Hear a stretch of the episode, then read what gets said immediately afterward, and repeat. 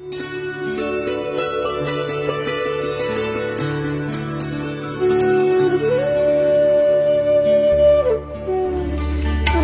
परमात्मा को पाने तथा उसका वास्तविक लाभ प्राप्त करने के लिए पवित्र बाइबल में प्रमाण है कि प्रभु ने मनुष्य को अपना ही स्वरूप बनाया। छह दिन में सृष्टि रचकर सातवें दिन विश्राम किया। कुरान शरीफ में प्रमाण है कि हज़रत मोहम्मद को खुदा स्वयं कह रहे हैं कि मैंने तुम्हें उस परमात्मा की महिमा बताने के लिए भेजा है। वो परमात्मा कबीर है, जिसने छह दिन में सृष्टि रची तथा सातवें दिन तख्त पर जा विराजा। उसकी खबर किसी बाखबर से पूछ कर तो देखो। कृपया अवश्य सुनिए, जगत गुरु तत्वदर्शी संत रामपाल जी महाराज के अमृत वचन। अपने भगत की इज़्ज़त रखने के लिए, पत रखने के लिए। और अपनी समर्थता का प्रमाण देने के लिए परमेश्वर स्वयं, कबीर देव, कबीर भगवान, जो करुणा में नाम से द्वापर युग में आए हुए थे, पांडवों की यज्ञ में गए। और उन्होंने वो पंच ग्रास पाँच बार खाया जो आहार पाँच बार बोलकर बंद हो गया, जैसा कि आपने सुबह सत्संग में सुना। और फिर द्रौपदी के अंदर मन में दोष था उस दोष को दूर करने के लिए प्रभु ने पाँच बार शंख बजाकर बंद कर दिया, अखंड नहीं बजाया। तब श्री कृष्ण जी ने कहा कि द्रौपदी तेरे मन में खोट है, तूने संत के बारे में ऊंच नीच सोचा है। और इसीलिए शंख नहीं बजाया, तेरे मन की मरोड़ निकालने लग रहे हैं ये। तब द्रौपदी जी ने उस सुदर्शन रूप में विराजमान परमात्मा के चरण धोए, जो वाल्मीकि वर्ण में आए हुए थे। और चरणामृत द्रौपदी ने पिया, आधा श्री कृष्ण जी ने पिया। तब परमात्मा प्रसन्न हुए तो वो शंख बजा। ऐसा शंख बजा के स्वर्ग तक उसकी बहुत समय तक धुन गई। अब यहाँ परमात्मा कहते हैं, तुम कौन राम का जब तेजापम ताते कटे ना तुम्हारे तीनों तापम तुम किन भगवाना की भक्ति करते? तुम्हारे ये भूत प्रेत भी ना निमटते। तुम्हारे भूत प्रेत भी नहीं भागते। ये तीन ताप भी नष्ट नहीं होते। तुम कौन राम का, कौन से भगवान की भक्ति करते हो जिसे तुम्हारी ये आपदाएँ भी नष्ट ना हो रही? आपने दिन में ये भी देखा कि श्री विष्णु जी कह रहे हैं ब्रह्मा जी को कि मैं दुर्गा से ऊपर किसी को भगवान नहीं मानता। श्री मद देवी भागवत गीता प्रेस गोरखपुर से प्रकाशित। के पृष्ठ नंबर 28 पर, प्रथम सकंद में, मेरी जानकारी में दुर्गा से ऊपर कोई परमात्मा नहीं है, यही देवता है। और मैं इसी की भक्ति और तप करता हूँ। दुर्गा पाँच सौ बैसठ और तिरसठ पृष्ठ पर कहती है कि वो परमात्मा ब्रह्म है। उस ब्रह्म की भक्ति करनी चाहिए और सबकी पूजा त्याग देनी चाहिए। वो ब्रह्म लोक में रहता आपने ये भी पढ़ा कि 414 पृष्ठ पे श्री देवी भागवत। उसमें क्या लिखा है कि सतयुग में ब्राह्मण, ये वशिष्ठ जी आदि सब ब्राह्मण थे। वेद के पूर्ण ज्ञाता होते थे, विद्वान थे और दुर्गा की पूजा करते थे। तेरा गजब और दुर्गा कह रही है तो ब्रह्म की पूजा करनी चाहिए। तुम करो दुर्गा की? और वेद भी ये कहते एक ब्रह्म की पूजा ही करनी चाहिए।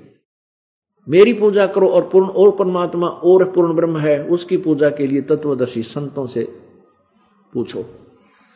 यजुर्वेद अध्याय नंबर चालीस के श्लोक नंबर दस से तेरह में दो बार लिखा है कि कोई तो परमात्मा को साकार कहता है, कोई अव्यक्त, कोई निराकार कहता है, कोई जन्म लेने वाला कहता है, कोई न जन्मने वाला कहता है। इसका यथार्थ ज्ञान भी उन उनसे सुनो, जो विद्वान पुरुषों से, तत्वदर्शी संतों से, धीराणाम, यानी तत्वदर्शी संतों से, जिनका अटल ज्ञान है, उनसे सुनो। यानी वेद ज्ञान से अलग कोई ज्ञान है, और उसको बताने वाले भी अलग हैं, संत है। इसी प्रकार तेरहवें श्लोक में, तेरहवें मंत्र में कहा, चालीस के में, कि कोई तो जिसने बारह बारह तेरह, ग्यारह बारह तेरह में स्पष्ट किया है, कोई तो विद्वान मानता है जिसने अक्षर ज्ञान है, जो विद्या ग्रहण किया हुआ शिक्षा शिक्षित को अशिक्षित को अविद्वान बोल देते हैं।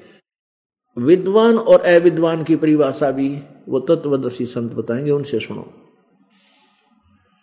अपुण्यात्माओं कबीर जी को, ये नकली ऋषि में ऋषि और संत ने क्या करते? ये विद्वान थोड़ा है तो संस्कृत नहीं जानता।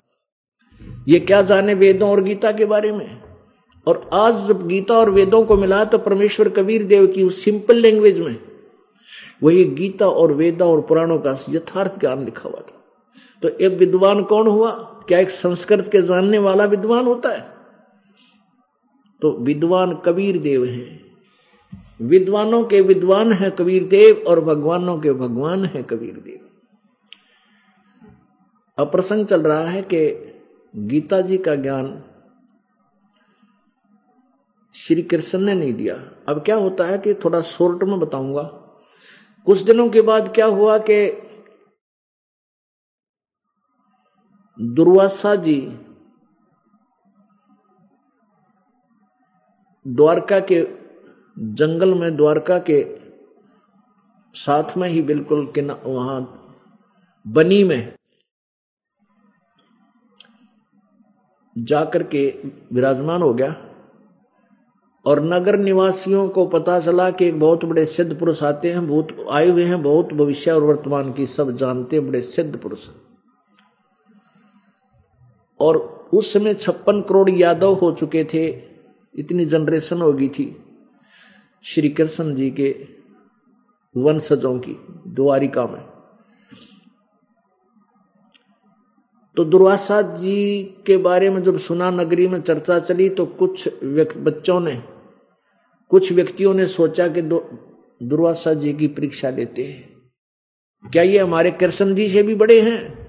क्योंकि श्री कृष्ण जी की आड में, श्री कृष्ण जी की समर्थता को देख करके उनके वंशज अभिमानी हो गए थे। क्योंकि श्री कृष्ण जी ने कंस को मार दिया केसी को मार दिया शिशुपाल का माथा काट दिया गोवर्धन पर्वत को उठा लिया था।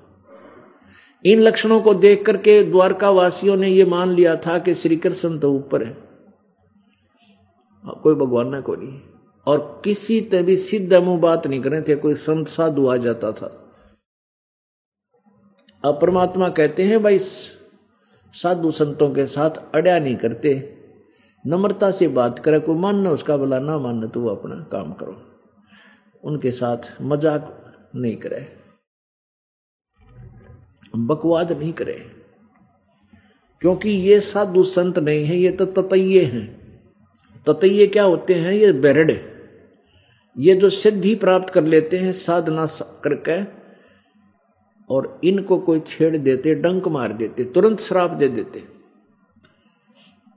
इसलिए इन तो दुनिया डरती है इनका आदर करती रहती है। जो ये कह दे फाइनल मान लेते थे, कोई वाद विवाद करता नहीं था। तो ऐसे ही वो तो तैया बना हुआ था। कौन? दुर्वासा।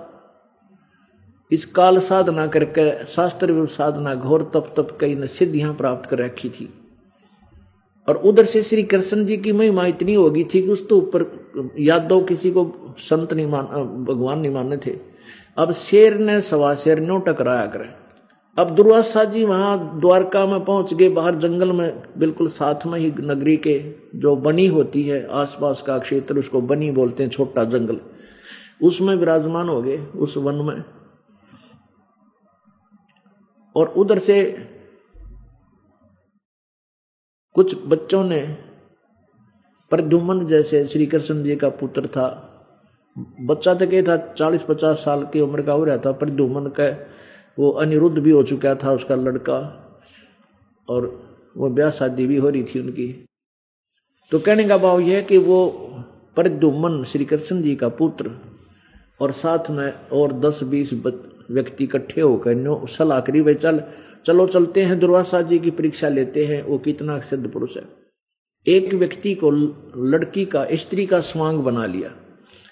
गर्भवती स्त्री का पेट के ऊपर एक कढ़ाई बाँध दी छोटी सी कढ़ाई है छोटा मोटा छोंक छांक लान की हुआ करे। और वह पेट पर कढ़ाई बाँध दी पाछा उसका एक रस, कपड़े थे रस्सी तो बाँध दी कमर में। और ऊपर के थोड़ा सा लोगड़ सा ला के और एक कपड़ा और बाँध दिया। हाथ उठ ला के देख ले तो पता ना चले। और अनिरुद्ध को, प्रद्युमन को उसका पति बना दिया और चले गए। दुर्वासा से जाकर कहा कि, महाराज जी, हम आपके पास एक बहुत बड़ी आशा लेकर आए हैं। ये व्यक्ति है और ये इसकी पत्नी है। इनकी शादी ने पंद्रह वर्ष, बीस वर्ष हो गए, कोई बालक नहीं हुआ था। ईब दया करी है भगवान ने। अब रजा बख्शी है परमात्मा ने, इनका गर्भ रहा है। और संत महात्मा जी, ये उतावले हो रहे हैं, ये जानना चाहते हैं, इनका लड़का होगा कि लड़की। कृपा, आप तो भूत भविष्य वर्तमान की सारी जानते हो। अब दुर्वासा जी ने देखा जानते हैं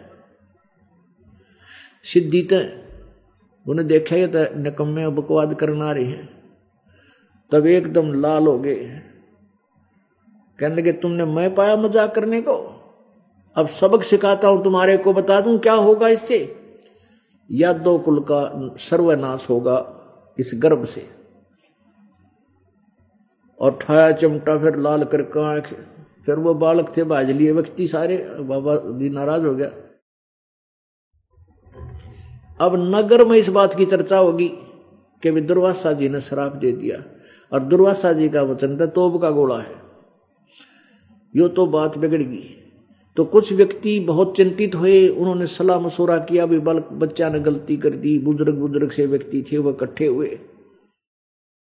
और शाम को किसी के घर आहार नहीं बना, इतनी चिंता होगी, नगरी में बात बिगड़ गया था।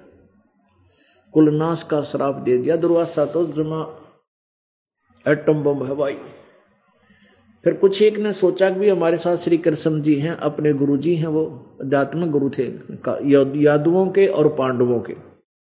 चलो हम उनके पर उनके पास अपने समस्या रखते हैं।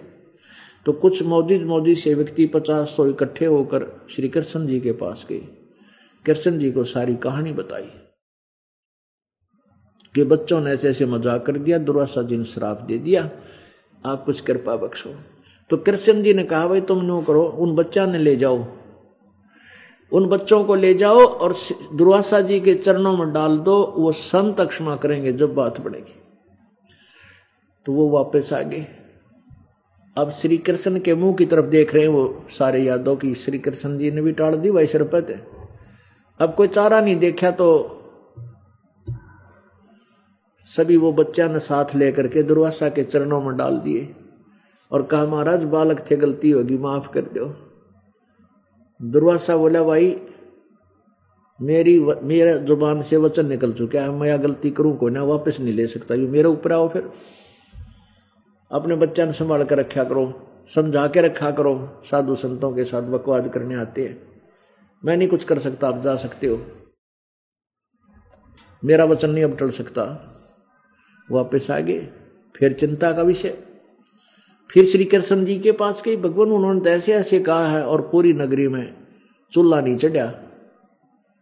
ये भगवान, बात बिगड़ गई। श्री कृष्ण जी ने क्या समाधान बताया कि क्यों डरते हो भाई? सुनो, मैं समाधान बताता हूँ क्या? कि इस गर्भ से नाश होगा ना अपना। ये जो गर्भ बना रखा था आर्टिफिशियल ऐसे करो, इन कपड़ा न जला दो। इन कपड़ों ने फूक दो जो उसके ऊपर बांधे थे, लोगड़ लागड़, रुई आदि और कपड़े। और जो कढ़ाई है ना, लोहे की कढ़ाई थी छोटी सी, उसको घिसा के पत्थर पे और चूरा बनाकर प्रभास क्षेत्र में जमुना में डाल दो। ना रहेगा बाँस, ना बजेगी बांसुरी। अब सभी ने बड़ी खुशी मनाई, कमाल कर दिया आपने तो। हो हो हो, राज़ी हो गए।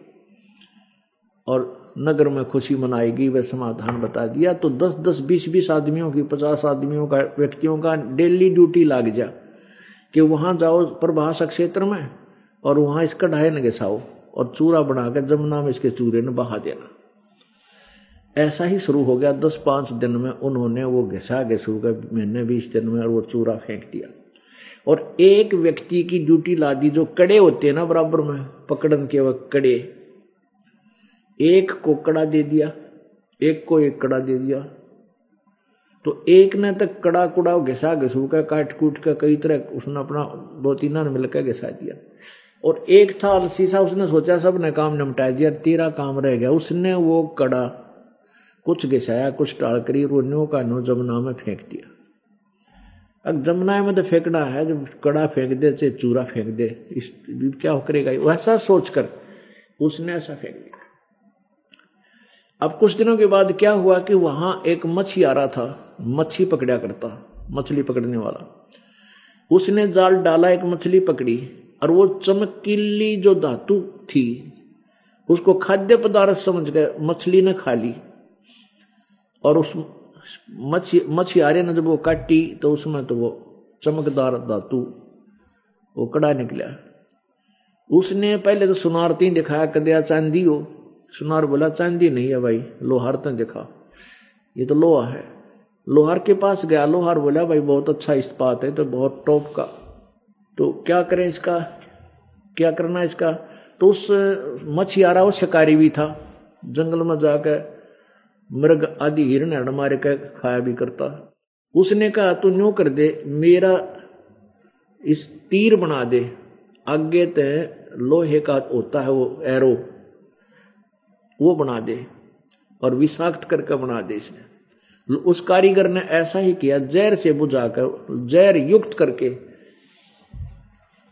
उस कढ़ाई उस कढ़ाई का वो कड़ा, कड़े से एक तीर बना दिया उसका। इतना टुकड़ा बच रहा था।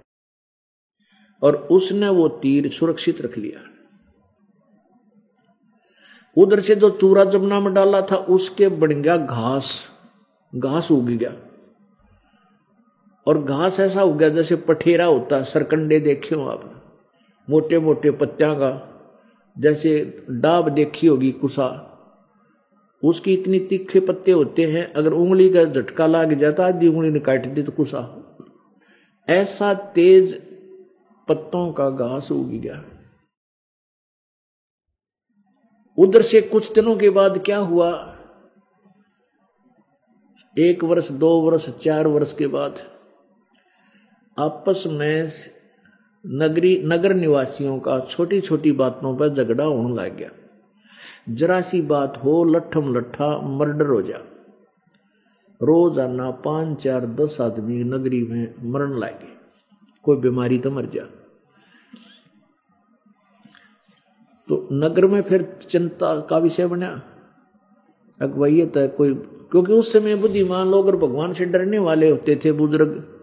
वो विचार किया करते नगर निवासी, भाई, नगरी का ऐसा कौन सा पाप उदय हो गया जिससे रोज ऐसे उपद्रव होने लग गए? तो उसका आध्यात्मिक सॉल्यूशन ढूंढा करते। उसके लिए संतों के पास जाते थे। तो उन्होंने सोचा, भाई, बात तो बिगड़ गई और भगवान श्री कृष्ण जी के पास चलते अपने गुरु जी हैं। उनसे समाधान पूछेंगे, कारण पूछेंगे, कि कारण हो गया? तो श्री कृष्ण जी के पास गए वो सारे। अब श्री कृष्ण जी से जाकर बताया कि भगवान ऐसे ऐसे नगरी में पता नहीं के बढ़ गया। कोई किसी की बात सुनता नहीं, बड़े छोटे की लाज रही नहीं। जरा सी बात पर लठम लट्ठा हो जाए, लाल आँख करे फिर सब। ऐसा कौन सा पाप उदय हो गया हमारे ऊपर, इस नगरी का जो ऐसा उपद्रव कदे भी कभी भी ना हुआ था। अब श्री कृष्ण जी ने क्या कारण क्या बताया कि तुम्हारे ऊपर दुर्वासा जी का वो शराब प्रभावी हो गया। वो दुर्वासा का शराब फड़ गया भाई। जिस कारण से नगरी में ये सारी बात बिगड़ रही है। तो सभी व्यक्ति कहने लगे, भगवान, फिर कोई समाधान बताओ इसका। श्री कृष्ण जी ने कहा कि तुम एक काम करो, सारे यादव नर नर यादव यानी छोटा बालक लड़का छोटा, हा हो चाहे नवजात लड़का भी क्यों ना हो। तुम नर यादव सारे जाकर प्रभास क्षेत्र में। और जमुना में स्नान कर लो, तुम्हारा श्राप कट जाएगा। तुम्हारे ऊपर दुर्वासा का जो श्राप है, जमुना के स्नान करने, जमुना में स्नान करने से वो श्राप नष्ट हो जाएगा, खत्म हो जाएगा। अब गुरु जी का आदेश सभी यादव ने अपने छोटे नौ, चाहे आज भी लड़का क्यों ना पैदा हुआ था, उसमें भी ले गए। कदे इसका यो नवाए बिना रह जा, इस पर शराफ रह जा, हमारे बच्चे पे। तो सबको ले गए। और वहाँ लागे पहले तो जाते स्नान करें। कदे शराप ना रह जा। और स्नान करते बाहर आवे, बाहर आते लठम लठम मुक्का मुक्का। वो तल वो जो घास उगया हुआ था, उस चूरे ते वो घास उखाड़ ले।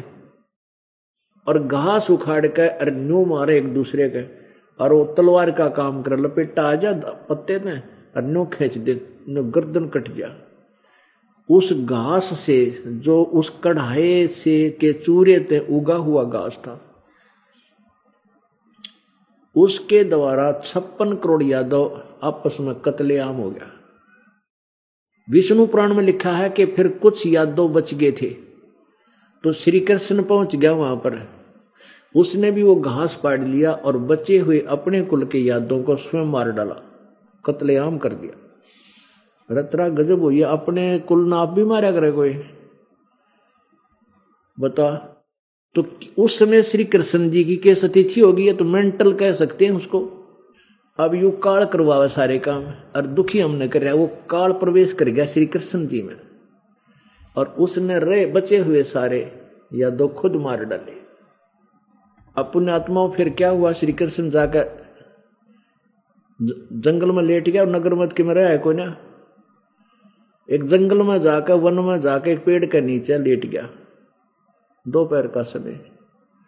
वही शिकारी जिसने उस कड़ा कढ़ाई के, उस कढ़ाई के कड़े का, शेष बचे हुए कड़े का तीर बनवा रखा था लोहे का, विषाक्त।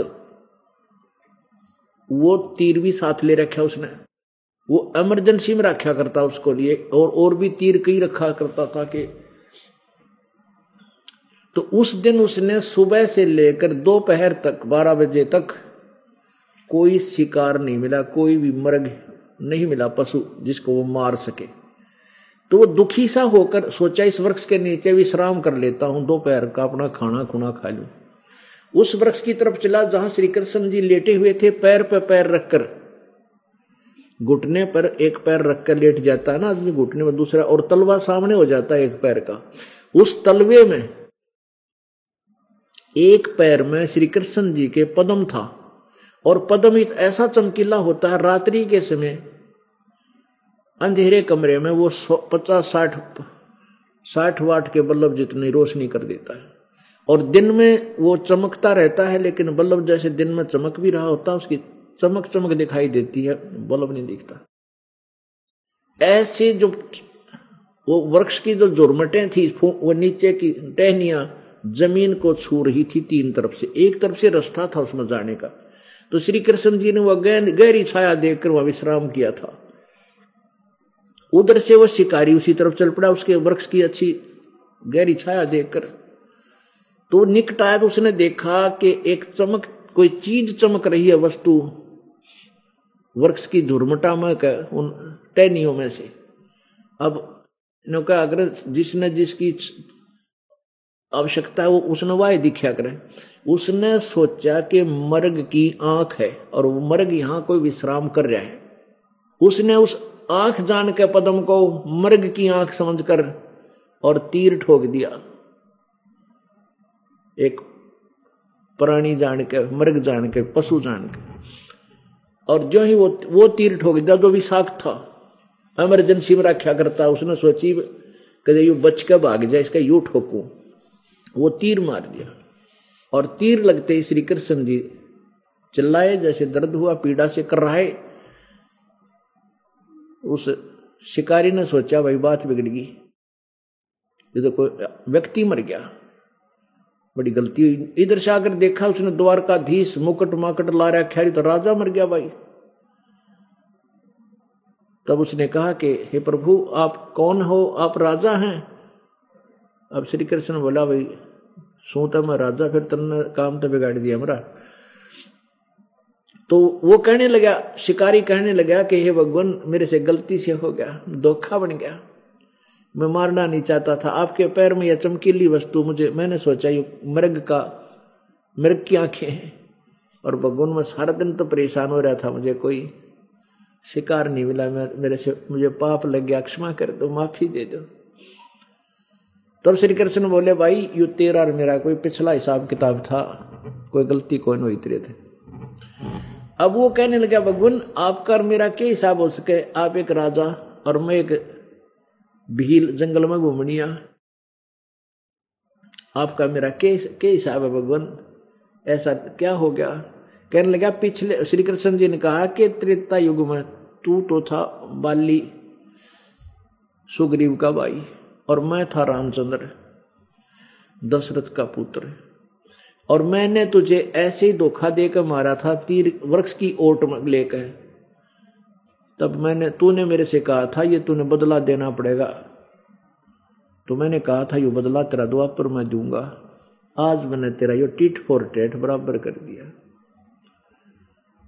और तू ऐसा कर दे कि मेरा संदेशा नगरी में भिजवा दे, किसी के द्वारा और पांडवों को बुलवा दे। और शीघ्र आ जाए कह देना कि सब नगर निवासी पूरे यादव नष्ट हो चुके आकर संभाल श्री कृष्ण जी तरफ़ रहे पांडव आगे। आते श्री कृष्ण जी से पूछा, भगवान, आपका क्या हो गया यो? आपने किस, किसने आपके साथ ऐसा कर दिया? हमें बता दो, उनको ये कर देंगे, वो कर देंगे। कृष्ण जी बोला, मेरे मेरे साथ नहीं, सारा यादव कुल नष्ट हो चुका है। आपस में लड़के मर गए भाई। और मेरी बात सुनो। अर्जुन, यहाँ कोई व्यक्ति नहीं रहा है। नर नहीं रहा द्वारका में। सब औरतों को अपने साथ वहाँ ले जाओ दिल्ली। और यहाँ पर रहेगी तो ये, यहाँ के आसपास के क्षेत्र के लोग इनको तंग करेंगे। एक तो मेरी ये प्रार्थना स्वीकार करो। युधिष्ठिर कहता, आदेश दो भगवान और भाई दूसरी यह है कि तुम मेरे बहुत प्रिय हो। आप राज्य त्याग कर और हिमालय में चला जाना, चले जाना, वहाँ अपना तपस्या करके, शरीर को अंतिम सांस तक तपस्या करके वहाँ खत्म हो जाना। लौट के नगरी में मत आना। युधिष्ठिर जी ने पूछा, प्रभु, ऐसी क्या बात होगी? हम राज त्याग कर वहाँ जाए। कोई गलती हमारे से बन गई। श्री कृष्ण जी ने कहा, तुम्हारे से एक बहुत बड़ा घोर पाप हुआ है। तुमने युद्ध में बंधुघात किया जो सैनिक मरे अपने कुल को नाश कर दिया। वो पाप तुम्हें लगा हुआ है और ऐसे तप करने से तुम्हारे पाप नष्ट हो जाएँगे। अब पहले जब यही बात उस श्री कृष्ण जी ने दोहराई थी, जब युधिष्ठिर जी को भयंकर स्वप्न आवे थे और उसका समाधान पूछने के लिए श्री कृष्ण युधिष्ठिर जी, अर्जुन और पाँचों पांडव गए थे।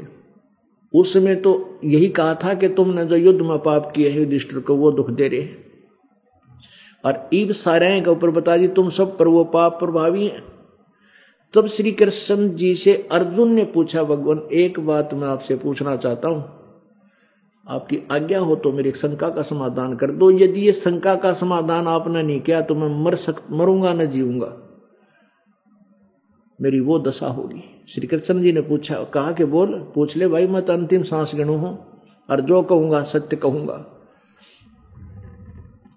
अर्जुन ने कहा, परमात्मा, जब आप गीता जी का ज्ञान दे रहे थे उसमें आपने कहा कि अर्जुन, तू युद्ध कर ले, तुझे पाप नहीं लगेंगे, तुम्हारे को ये तो मन मार रखे और हमने आपके आदेश से, आपकी मर्यादा में रहकर जैसे आपने कहा, वैसे हमने युद्ध किया। और फिर भी हमें अपन पाप लग गए। जब भाई युधिष्ठिर को बुरे स्वप्न आ रहे थे, ये घबराते थे, पर तीन ताप का प्रभाव था। आपसे समाधान पूछने गए, कारण पूछा तो आपने बताया कि तुम्हारे ऊपर ये युद्ध में किए हुए पाप प्रभावी हैं। और भगवान, उस समय मैं इसलिए नहीं बोला आपके विपरीत कि कहीं मैं टोका टाकी कर दूँगा। और मेरे भाई युधिष्ठिर ने सोचेगा कि इसमें करोड़ों रुपये खर्च होने थे, मेरे ट्रीटमेंट में, मेरे इलाज में, और अर्जुन राज़ी को ना। अर्जुन, ये पैसा लगाना नहीं चाहता, मुझे स्वस्थ होने देखना नहीं चाहता, इसलिए बाद विवाद शुरू कर दिया श्री कृष्ण जी के साथ, और मेरा भाई ट्रीटमेंट नहीं कराता, मुझे इतना ज्ञान था। इसलिए मैंने अपने सबर की घूंट भरी और आपसे कोई वाद विवाद नहीं किया, लेकिन उसी दिन से मेरा दिल कचोट रहा था कि ये क्या कहा भगवान ने। उस दिन तो कह रहे थे, तुझे पाप नहीं लगेगा और आज कह रहा तुझे पाप लगे। और आज फिर आपने वही जख्म पर नमक फेर छिड़क दिया। आज फिर कह रहे हो कि तुम्हें वो पाप लगे जो युद्ध में किए थे, वो पाप दुखी कर रहे हैं। आप हमारे कौन से जन्म के दुश्मन थे, ये तो बता दिया हमने। तब सर के श्री कृष्ण बोला, भाई अर्जुन, अब मैं अंतिम सांस गणु हूँ, बता देता हूँ तेरे को। इस सारे संसार को कंट्रोल करने वाला कोई और शक्ति है। और उसके विषय में ना मैं परिचित, ना तू परिचित ये सब क्रिया वो ही करवाया गया। भाई, मुझे नहीं मालूम गीता जी में के क्या था, और तुम्हारे को, किसको, कब क्या। हाँ बाकी ये समाधान मैंने तुम्हें ज़रूर बताए थे। अपुण्य आत्माओं इतना कह कह श्री लेकिन श्री कृष्ण जी ने कहा कि मेरी आज्ञा का पालन तुम ज़रूर कर लेना। हिमालय में चले जाना, तुरंत राज को त्याग कर। ये मैं तुम्हें बताना चाहता हूँ, ये मेरा तुम आदेश समझ लो। इतना कह कह और प्राण त्याग गए। पांडवों ने श्री कृष्ण जी के शरीर का अंतिम संस्कार किया।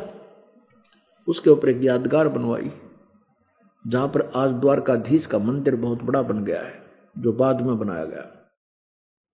ये प्रमाण है कि वहाँ श्री कृष्ण जी ने शरीर छाड़ा छोड़ा था और वहाँ उसको, उनको दफनाया गया था। और यादव के शरीरों को कुछ तो जमुना में बहा दिया, कुछ लकड़ काट के वहाँ सहा किया, छप्पन करोड़ लाश फूकी। और युधिष्ठिर और ये चारों पांडव तो चले गए। अर्जुन को छोड़ गए इस बात के एकला योद्धा बहुत है, यदि रास्ते में कोई छेड़ेगा तो। तो उधर से अर्जुन ने सभी द्वारका की स्त्रियों को अर्थात गोपियों को उनमें रथों में बैठाया और स्वयं भी रथ में बैठकर चलते बने। रस्ते में भीलों ने, जंगली लोगों ने उनको घेर लिया। बहुत सी औरतों को छीन ले गए, उनके गहने तो सबके तोड़ लिए और कई औरतों को भी साथ ले गए वो निकम्मी आत्मा। और अर्जुन को ने विरोध किया तो उसको पकड़ के पीटा। अर्जुन से वो धनुष नहीं चला जो महाभारत में जिस धनुष के द्वारा लाखों लोगों को मार डाला। वही गांडीव धनुष साथ लिए हुए था और उस पर गर्व था उसको अपने आप पर। अर्जुन खड़ा खड़ा कहाँ पर यार पेट्टर लाग रहा है। जब ये सारा काम हो लिया, बची हुई औरतों को लेकर अर्जुन जब चलन लग गया, तब कृष्ण जी को कोषण लग गया कि ये कृष्ण छलिया था, ये बड़ा धोखेबाज था, ये हमारा शत्रु था। जब इसने मुझसे युद्ध करवाना था, तब तो मेरे शक्ति दे दी, वो नाश कर दिया, मैंने एक तीर मारू था, बीस मरे थे। और आज वो शक्ति वापस ले ली। वही और अर्जुन और वही ये धनुष मेरे से ये उठ भी नहीं रहा, मेरे हाथ भी काम नहीं कर रहे। और मैं पेटन, पेट पेट, पीट गिरा इन जंगली लोगों ने। ये कृष्ण बड़ा धोखेबाज व्यक्ति था इसने हमारे साथ जुल्म किया। यहाँ परमात्मा कबीर जी कहते हैं कि भाई तुमने जड़ का बेरा को तुमने पता नहीं इस धोखे की जड़ कौन है। ना श्री कृष्ण छलिया था ना श्री कृष्ण धोखेबाज था। ये सारा जुल्म काल ने करवाया ब्रह्म ने करवाया जो ज्योति निरंजन कहलाता है जो श्री ब्रह्मा विष्णु महेश के पिता है। वो, वो कहता गीता जी में कि अर्जुन सब बलवानों का बल सातवें अध्याय में और सब बुद्धिमानों की बुद्धि, मैं हूँ, मेरे हाथ में इनका कंट्रोल रिमोट जब चाहे बुद्धि ऑफ़ कर दूँ, जब चाहे ऑन कर दूँ। जब चाहे किसी को शक्ति दे दूँ, जब चाहो इसकी शक्ति छीन लो, ये मरो खप्पो कितना दुख पाओ। तो परमात्मा कहते हैं, भाई तुमने जड़ ना बेरा, इसकी कौन है? हम उस जड़ को बता रहे हैं कि ये ज्योति निरंजन काल है। अपुण्यात्मा, इस कथा से हमने काफ़ी निष्कर्ष निकालना है। जैसे श्री कृष्ण जी ने समाधान बताया था। दुर्वासा जी के श्राप को टालने का कि इस कढ़ाई कढ़ाई ने घिसा दो, लोहे की कढ़ाई ने, और लत्ते फूक कर वो कपड़े फूक कर पानी में बहा दो, इस चूरे चूरा भी जल में बहा दो जमुना के। तुम्हारा शराब का असर नहीं करेगा। फिर जो शराब असर करने लगा जब कहने लगे, जाओ उस जमुना में स्नान कर लो। तुम्हारा श्राप ना, नाश हो जाएगा कट जाएगा। अब जमुना के नाण में श्री कृष्ण द्वारा जी के द्वारा बताए गए समाधान से यादों तो कट गए लेकिन श्राप नहीं कटा। पुण्यात्मा जो हमें गुमराह किए हुए ये नकली संत ऋषि और गुरु जमुना में नहा लो गंगा में स्नान कर लो पूर्णवासी आओगी गंगा का नहान से तीर्थ में स्नान कर आओ थारे पाप कट जाएँगे। ये मिसगाइडेड है बाई द काल गौड इस काल भगवान के द्वारा भ्रमित किए हुए हुए और उल्टे रास्ते पर लगा रखे ना और गलत साधना करते रहे, अपना कष्ट पर कष्ट पाते रहे। अंत में ये भगवान से विमुख हो जाए, काल ये चाहता है। इनके हृदय से भगवान मिट जा अकिता भगवान है नहीं, परमात्मा कोई नहीं। जैसे पूरब चीन और रूस, परमात्मा को नहीं मानता। और सबसे पहले वो भगवान को बहुत चाहने वाले थे और महात्मा बुद्ध के अनुयायी हुए थे। महात्मा बुद्ध काल के द्वारा भेजा हुआ था, उसको कोई उपलब्धि हुई नहीं और उसने कह दिया कि भाई भूखा मरण तो भगवान नहीं मिलता। दस बीस, पाँच चार पॉइंट अच्छी अच्छी बातें नोट कर ली, वो सुनाने लग गया, ऐसा ना करो, ऐसा करो ऐसा करो, जीव हिंसा मत करो। तो उसके शब्द में शक्ति थी, क्योंकि वो काल द्वारा भेजा हुआ पुण्यात्मा था। उसकी शब्द की शक्ति से काफ़ी प्रभाव होता था लोगों को। वो अनुयायी होते चले गए अनुयायी होते चले गए। और फिर क्योंकि उनके द्वारा बताए गए समाधान से कोई लाभ हुआ नहीं पूरा का पूरा चाइना जो विश्व की सबसे बड़ी आबादी वाला देश है सब नास, नास्तिक हो गए भगवान है नहीं। इधर से एक कम्युनिस्ट हो गए कहते भगवान ही नहीं ये तो अपने आप नर्मदा से बनता है। ऐसे ही ये रूस भी पूरा कम्युनिस्ट है, वो भी ये नहीं मानते भगवान है। और काल ये चाव है कि मनुष्य ये सोच रहे भगवान है नहीं, ये धक्के खाते रहे, यही मरते खपते रहे। लेकिन परमात्मा आकर के रह रहकर अपनी सतिथि अपनी समर्थता का परिचय दे करके अपनी सतिथि को पुनः स्थापित करता है कि भगवान है और वो जो चाहे सो कर सकता है। अब श्री कृष्ण जी के द्वारा बताए गए समाधान और सुन लो। फिर उन्हें बताया था पांडवों को कि तुम्हारे पाप कट जाएँगे, तुम तप कर लो। अब तप करने गए, वहाँ पाप कटे नहीं। पहले तो समाधान बताया था कि तुम एक यज्ञ करो, तुम्हारे वो पाप कट जाएँगे जो युद्ध हुए थे, जो तुम्हें दुखी कर रहे हैं। और वो भी श्री कृष्ण की के द्वारा बताए गए, ना उनसे किए गए आहार से कोई राहत नहीं मिली। वो भी उस परम पिता ने आकर के वहाँ आहार किया अपना आशीर्वाद दिया, वो तीन ताप भी तब पांडवों के कट्टे अब श्री कृष्ण ने दोबारा फिर बताया कि तुम हिमालय में जाओ और तपस्या कर लो। और तप करके वहीं अंतिम श्वास तक वहीं अपना शरीर पूरा कर दो, वापस नगरी में मत आना। तुम्हारे पाप कट जाएँगे। तो युधिष्ठ ये पाँचों के पाँचों पांडव कुंती और द्रौपदी समेत वहाँ चले गए हिमालय में। और वहाँ तपस्या करते रहे बर्फ़ में गड़ गए सारे, वही मर गए। अब फिर क्या हुआ? आगे की परमात्मा बताते ये सब संवेद बता रहा, सब इतिहास कल, सब कहानी को एक श्रेय चढ़ा रहे हैं परमात्मा का ज्ञान, वास्तविकता क्या थी? कि यहाँ से जब ये पाँचों मर गए सातों मर गए, ऊपर गई आत्माएँ। तो वहाँ क्या था? इन पाँचों पांडवों द्रौपदी कुंती को नरक में डाल दिया।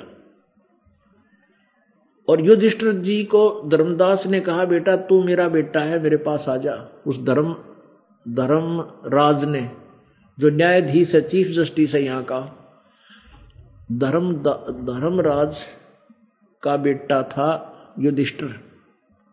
उसका पुत्र था। और पवन का पुत्र था पवन देवता का पुत्र था ये? भीम और अश्वनी कुमार, ये दो हैं, इन दोनों के पुत्र थे। ये ये दो पांडव थे, नकुल और सहदेव। और इंद्रदेव, देवता जो स्वर्ग का राजा है, इंद्र का पुत्र था अर्जुन। अब इन चारों पाँचों को, इन छह को तो डाल दिया नरक में। चारों पांडवों को और कुंती और द्रौपदी को। और युधिष्ठिर धर्मराज के पास चला गया और कहा, बेटा इधर स्वर्ग में घूम ले तू।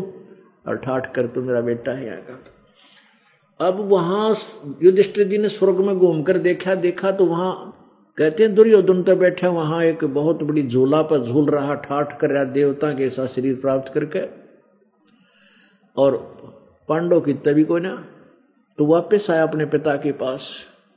और कहा, पिताजी, मेरे भाई कहाँ हैं? और दुर्योधन तो वहाँ स्वर्ग में एक देव शरीर प्राप्त करके आनंद भोग रहा, मेरे भाई कहाँ गए? धर्मराज ने कहा, भाई तेरा कोई भाई नहीं तो मेरा बेटा है, और वहाँ तो तुम एक फ़िल्म बनाने गए थे। वह महाभारत रूपी फ़िल्म बना दी, तुम, बनाने के लिए भेजा था तुमने, ये मुख्य मुख्य यानी अच्छी अच्छी हस्तियाँ के बेटे थे तुम। भाई, वहाँ कोई बेटा नहीं तो वहाँ कोई तरह भाई भूई नहीं है, वहाँ तो हो लिया नाता तुम्हारा जो वहीं पर रोल खत्म हो लिया। अब पुण्यात्मा, आप देखते हो कि एक करोड़पति का बेटा एक करोड़पति का बेटा एक्टर हीरो और रिक्शा चलाता है। रिक्शा चला के का रोल कर रहा है, रिक्शा चालक का। पाटे पाटे कपड़े पहन रहा है एक झोपड़ी में लौटा रहे हैं। ऐसा दिखाते कई रोल। और हम बोली आत्मा उन्हें सोचे हो होते कितना गरीब आदमी है। बड़ा रेम आता है उस फ़िल्म ने शखर में चढ़ जाती है और नो सोचे, और उस, उसको वो अपना मूर्ख बना रहा है फ़िल्म देखनी ने। गरीब नहीं है वो तो करोड़पति का बेटा है जब वो रोल खत्म करके साठ लाख की गाड़ी में, पचास लाख की गाड़ी में घूम रहा होता है। वो तो मूर्ख बना रहा था, पर उन दर्शकों को एक रोल करके। ऐसे ही ये महाभारत रूपी एक फ़िल्म बना बना गए ये हीरो। और हम इस महाभारत में पढ़ पढ़ कर अपना जीवन बर्बाद करें। बताइए ना कि महाभारत ने सौ बार पढ़ ले। बता हमने क्या लाभ होगा? वह इतने दुखी थे जो महाभारत के रोल कर रहे थे। तो युधिष्ठिर धर्मराज ने कहा, तुम्हारा वो कोई पिता नहीं भाई नहीं है। तू मेरा बेटा है। यहाँ रह ठाटते हैं। युधिष्ठिर बोला, नहीं यह ममता यह काल का जाल जो सतगुण विष्णु जी के द्वारा मोह सतीछी है यह बहुत भयंकर है।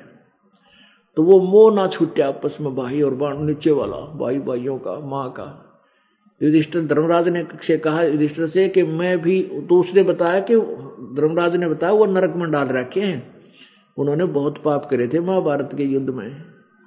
और युधिष्ठिर स्वर्ग में कैसे है कि, ना वो दुर्योधन स्वर्ग में कैसे है कि वो युद्ध में मारा गया था। और वो पाँच, सात, बीस, तीस, पचास वर्ष यहाँ रहेगा, फिर ये नरक में डाला जाएगा, वो पाप करे इसने। अब उत्तरा गजब हो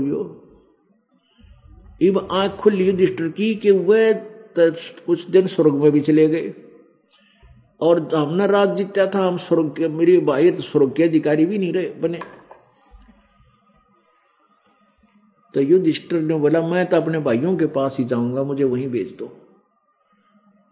अब धर्मराज बोला, भाई, एक काम करे, एक दूत भेज दिया, यम यम दूत। उससे कहा कि आप ले जाओ इसको और इसके भाई उनको दिखाकर वापस ले आओ, फिर बात कराएँगे। अब उस नरक के अंदर ले गए युधिष्ठिर को और बहुत गहरा ले गए, चलता रहे, आ जाओ, वहाँ बुरा हाहाकार मच रहा है बुरी तरह कीड़े मकोड़े, मच्छी जंतु खा रहे हैं और युधिष्ठिर के भी काटना शुरू कर दिया उन्हें। लेकिन उस ममता के कारण वह आगे बढ़ता जा रहा। वहाँ आगे जाकर देखा तो आत्माएँ रो रही हैं। हे भाई, मैं युधिष्ठ अर्जुन की आत्मा हूँ, मैं भीम की आत्मा हूँ, मैं कुंती की, मैं द्रौपदी की हमारे साथ ऐसा जुल्म हो गया, हमने पाप करे थे, आज भोगने पड़ रहे हैं। हमने जुल्म किया, युद्ध युद्ध में वो पाप आज हमें भोगने पड़ रहे हैं। युधिष्ठिर बड़ा दुखी हुआ। तो फिर धर्मराज ने आकाश, आवाज़ लगाई कि ये देवदूत वापस ले आया इसको, युधिष्ठिर को। युधिष्ठिर कहने लगा, मेरे भाइयों को बाहर निकाल दो। धर्मराज ने कहा, नहीं, ये नहीं निकल सकते, आप बाहर आओ। अगर नहीं, मैं भी नहीं आता, फिर बाहर यहीं रहूँगा। धर्मराज ने कहा कि बाहर आ जाए यहाँ कोई सोल्यूशन निकाल लेंगे इनका, आ जा। इसके कहने, जब वो युधिष्ठिर बाहर आया। अब उसको वहाँ नरक में एक घड़ी, दो घड़ी घंटा, दो घंटा नरक जाना पड़ा किसको युधिष्ठिर को। पुण्यात्माओं अब ये तत्व ज्ञान है जिसका निष्कर्ष निकल रहा है। युधिष्ठ, धर्म, धर्मराज ने अपने पुत्र युधिष्ठिर से कहा, बेटा, तू पंगे में पा मत दे। अपने अपने पुण्य बर्बाद ना करे। ये अपना कर्म भोगेंगे, भोगना पड़ेगा इसने कोई कैंसिल नहीं कर सकता। तो उन्ना मान्या जद कर ली के मन ने भी डाल दो पिताजी उसी नरक में। फिर आखिर में दुखी होकर जिस धर्मराज ने कहा, भी एक काम कर ले, तू अपने कुछ पुण्य दे दे उनको। उन पुनों के प्रतिफल में मैं उनको स्वर्ग भेज दूँगा। युधिष्ठिर कहने लगा, मैं अपने आधे पुण्य अपने उन छह मित्र भाइयों को और पत्नी और माँ को दे रहा हूँ। तब युधिष्ठ उस धर्मराज ने आधे पुण्य संकल्प कराकर उनको वितरित कर दिए। और उन सबको नरक से निकलवा लिया। वहाँ वो देव शरीर प्राप्त हो गया।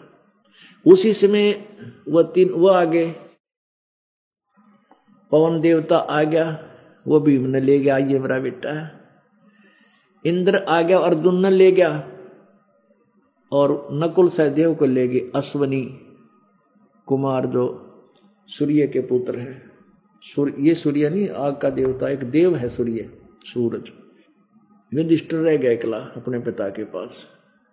उधर से द्रौपदी और कुंती को स्वर्ग भेज दिया। अब जितने समय तक युधिष्ठिर जी के द्वारा दिए हुए पुण्य इनके साथ रहेंगे, पांडव और द्रौपदी कुंती के साथ, शेष पांडव के साथ, तब तक तो वो स्वर्ग में रहेंगे।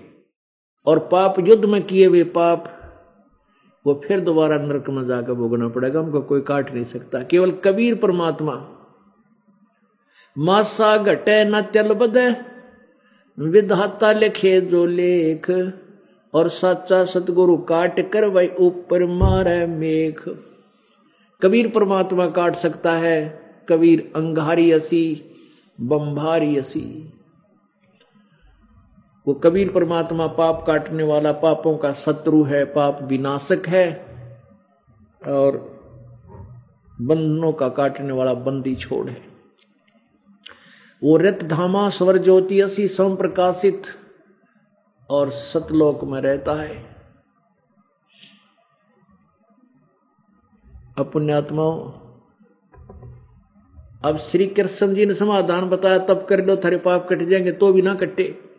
और युधिष्ठिर को भी नरक जाना पड़ा इतना समय के लिए, क्योंकि उसने धर्म, धर्मराज ने बताया, बेटा, तुझे भी नरक इसलिए भेजा मैंने अब यहाँ के न्यायाधीश के बेटे की भी वो न्यायाधीश पाप नहीं काट सका। अब उसने एक झूठ बोली थी युधिष्ठिर ने कि अश्वत्थामा मर गया।